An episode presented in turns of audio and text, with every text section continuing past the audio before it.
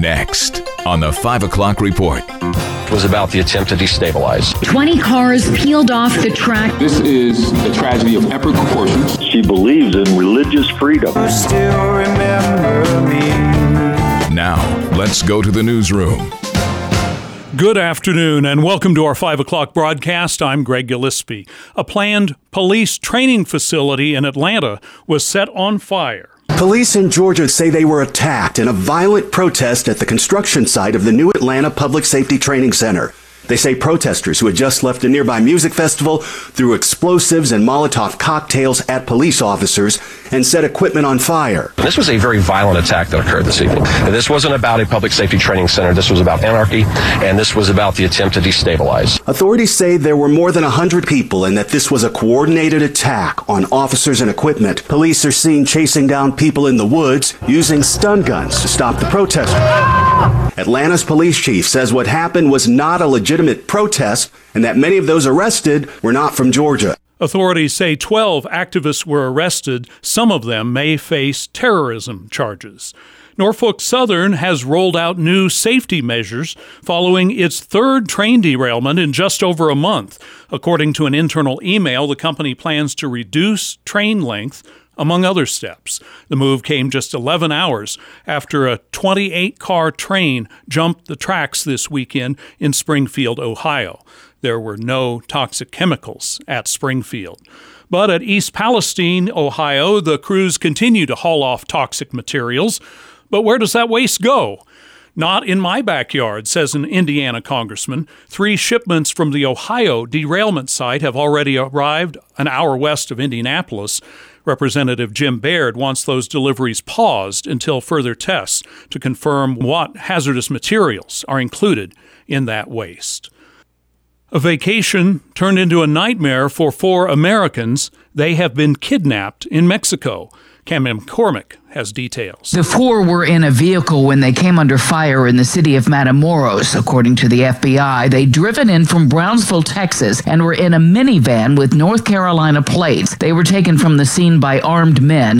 The FBI is offering a $50,000 reward for their return. The U.S. consulate had just issued an alert on Friday because of drug cartel violence in the area. An interesting visual image from John Cornyn, the Texas senator, says that Americans, most of us, have a Chinese spy balloon on our phone, the TikTok app. A growing number of Republicans want to give the president the ability to ban that social media site, citing ties to the Chinese Communist Party. This is really a national security issue and a consumer protection issue. The government has already banned the app on government owned phones. Many are saying that it should happen nationwide. The controversial Washington, D.C. criminal reform bill has become a political hot potato passed by the D.C. City Council, but Congress and the President may not allow the lighter crime news to happen. The D.C. Council chair says he'll withdraw the bill, but legislative experts say it's too late for that. Still to come on this Monday in the 5 o'clock report protecting the nation's northern border, a new governor's new budget, and the mushers are joined by a librarian. I'm Kevin Williams, and here is your Family Life regional weather forecast. First of all, for most areas tonight, it's just mainly cloudy. Snow accumulations generally adjusting to an inch, but local amounts of Chautauqua County, east, southeast into north central Pennsylvania. One to three inches over the higher elevations north of I 80. Elsewhere and otherwise, just a few flurries after some evening sprinkles. Tomorrow, mostly cloudy, brisk winds, high temps mid 20s to mid 30s. And invariably variably cloudy with some lake flurries and chilly Tuesday night and Wednesday. High temperatures Wednesday mid 20s to the middle 30s. Thank you, Kevin. You've heard a lot about the controversy over America's southern border, but a group of 28 congressional representatives, including three from Pennsylvania and New York, are sounding alarm bells about the border security at the U.S. Canada border, too. New York Representative Nick Langworthy says because they aren't enforcing immigration and border inspection laws, President Biden and other Democratic officials are sending a loud and clear invitation for others to overrun America. We're putting out a broadcast to China, a bright beacon of light, that we're not a country of laws, that we don't enforce our laws, and they know it, and they know they can profit off of it, and they know we're vulnerable. Langworthy says he's frustrated by big city blue state mayors who complain about the costs associated with unchecked migrants. The Northwest New York representative says most of America has had it a lot worse for a lot longer. Communities in my rural Western New York district, they're already struggling. They simply cannot afford this influx and the crime that comes with it. And this administration's response to the worst humanitarian crisis in our nation has been nothing short of an abomination. Pennsylvania's governor will unveil his budget plan for his first year in office. Brandon Dixon has a preview of what Josh Shapiro will present to the legislature. The Democrat is aiming to remake the state's public school funding system and to put PA on competitive footing with other states to attract major companies. Shapiro has been touring the Keystone State, speaking to business audiences, promising to be a cheerleader for the nation's number two natural gas state and to ensure state government speeds along permits to businesses seeking to hire, dig, or build. He also is vowing to make a down payment on the billions of dollars that public school advocates say are necessary to fix disparities between poor and wealthy school districts in the Commonwealth. Brandon Dixon, Family Life News. Conservative commentator Michael Knowles is scheduled to speak this week at the University of Buffalo. It will take place at 7 p.m. Thursday at Slee Hall, which is over on North Campus. Knowles' speech he will deliver is titled How Radical Feminism Destroys Women and Everything Else. WIVB's Marley Tuskus. The school's chapter of Young Americans for Freedom invited Knowles to speak in Buffalo Thursday evening. Knowles' speech over the weekend at CPAC has spawned controversy. In the nation's capital, he called for focus on transgenderism to be eradicated from public life entirely for the good of society. Most people that visit Beaver Stadium go for their Penn State football games, but in a couple of months, there will be a new event where folks head over the walls it will be an over the edge event on May 19th to raise money for the United Way. Participants will be allowed to rappel 110 feet down Beaver Stadium. It is the second largest stadium in the country. The Centre County United Way will benefit. The famous Iditarod race got underway over the weekend. Amid the 33 dog sled teams is a Rochester area educator. Julie Westridge is a school librarian at the Colebrook School. She's the only teacher on the trail this year. A teacher on the trail has been offered for the last 24 Iditarods. Prior to leaving for Alaska, Westridge used the Iditarod as a springboard for local lessons. It's really amazing for social emotional learning topics. It's great math, science, PE, art. You can pretty much do just about anything with this race.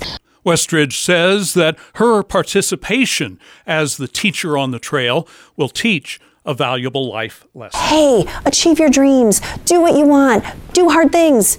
It's really a really strong message to them if I say, go out there and achieve your dreams, and I'm actually the one out there doing it. Westridge says she first got interested in the race when her daughter received a stuffed animal husky. Figuring that she is a librarian, it makes sense that they started reading books about the dog breed, and that research led to the librarian dreaming of attending the Iditarod.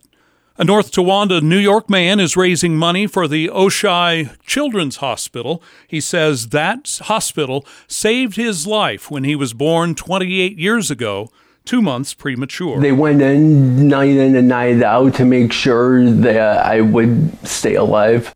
Zach Campus spent the first three months of his life at that Buffalo Children's Hospital. Zach's dad, Mark, recalled his son's time in intensive care for News 4. When you think about it, it still brings, you know, tears to my eyes. This is the third year they've run Zach Gives Back on Facebook. Next at 5, listen to this Christians are dangerous and their values should be rejected. That message from a school board member in Arizona that school board canceled a multi year partnership the district had with a Christian college.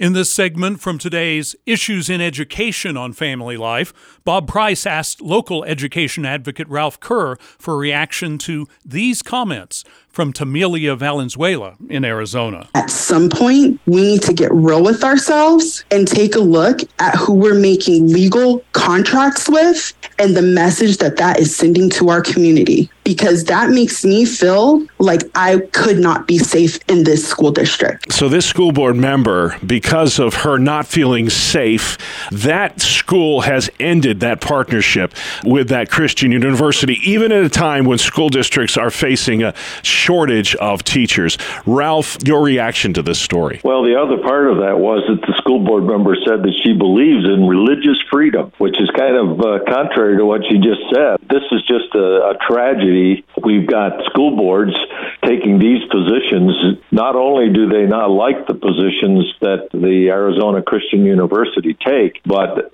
to say that Christians in general and Christian values make people feel unsafe is just beyond any kind of reason that a normal person would have, it seems to me. In our interview with him, Kerr also expressed skepticism about a plan in Pennsylvania to address the shortage of teachers with 17,000 scholarships for those pursuing an education degree. Kerr says, unfortunately, the $1,500 scholarships do not deal with the core issue that many first year and second year teachers don't stay in the career. To pay somebody to uh, to get that degree who probably is not going to last because they just don't have the heart for teaching seems to me to be again just a waste of money. Ralph Kerr leads the Teaching and Learning Institute. That full conversation is on our news podcast page. Now it's time for your Monday stock market report from Dave Margolotti. It's brought to you by Ambassador Advisors. Stocks began today with sizable increases but fizzled out this afternoon to end the day mixed. Steel companies slid today on China's poor forward economic outlook.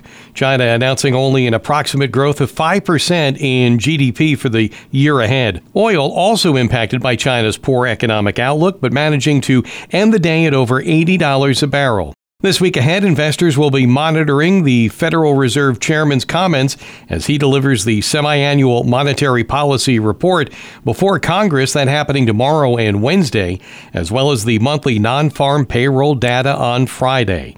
The Dow today up 3 points, the Nasdaq lost 13, and the S&P 500 rose 40. Ambassador Advisors is a Christian financial planning firm helping faithful stewards do more. Online at ambassadoradvisors.com. Still to come on the Family Life 5 o'clock report. True music fans recognize the name Gary Rossington. If you don't, you at least know his work, remembering the life of the legendary guitarist, coming up on Family Life. Have you ever had a conversation with your future self? Hi, I'm Rob West with the Faith and Finance Minute. Well, that may sound a bit strange, but financial writer Matt Bell says it's an excellent way to think through your financial choices. When it comes to money, we always live in the tension between now and later. So many things demand our financial attention now that it's easy to put out of mind the financial matters that will actually be crucial decades from now. But what would your future self think about the financial decisions you're making today? Would your future self perhaps say something like, I sure wish you had started saving and investing earlier? You know, life goes by very fast. So think about what your future self might say to you today. It's a worthwhile exercise. Connect with a certified Kingdom advisor who's been trained to deliver financial advice that aligns with your Christian values by visiting our website, faithfi.com. And now, time for your family life forecast from Kevin Williams. It's a tricky forecast uh, for tonight for those of you in the central and western Twin Tiers, as a storm system, a weak system coming east from the Midwest, could produce a thin, narrow corridor of some hefty snows. Let's spell it out. First of all, for most areas tonight, it's just mainly cloudy. There will be a band of accumulating snow oriented northwest to southeast, stretching from uh, Chautauqua County east southeast into north central Pennsylvania. And there will be local amounts of several inches, including Smethport, Coudersport, Emporium. Elsewhere and otherwise, just a few flurries after some evening sprinkles, low temperatures 20s and low 30s. Tomorrow, mostly cloudy, brisk winds, high temps mid 20s to mid 30s, and then variably cloudy with some lake flurries and chilly Tuesday night and Wednesday. High temperatures Wednesday mid 20s to the middle 30s. Many thanks, Kevin. And finally at 5, The last surviving founding member of iconic Southern rock band Lynyrd Skynyrd has died. Guitarist Gary Rossington survived the plane crash that killed three band members.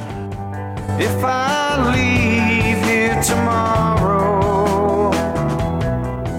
He and Allen Collins reformed Lynyrd Skynyrd in 1987. Gary Rossington was 71. And that's the world we live in this sixth day of March 2023. Thanks for coming along. I'm Greg Gillespie, Family Life News.